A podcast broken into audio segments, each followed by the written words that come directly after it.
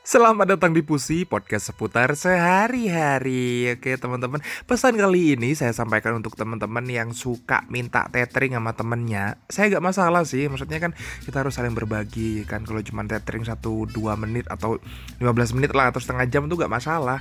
Kalau misalnya itu cuma buat chat WA doang, kalian kan pamitnya gitu. Eh bro, lu ada pakai data gak?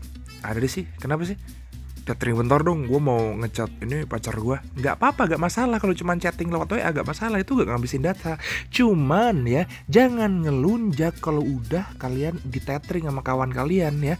Jangan tiba-tiba buka IG Hihi, ngeliatin story-story orang. Terus kalau misalnya ada juga yang lebih kurang ngajar Download offline YouTube Bangsat, buat dilihat di kosannya ntar. Gak gitu caranya ya. Ini lagi pandemik sekarang ya. Orang gak kebanyakan kuota, enggak Tolong ya itu attitude diamplas dikit biar halus.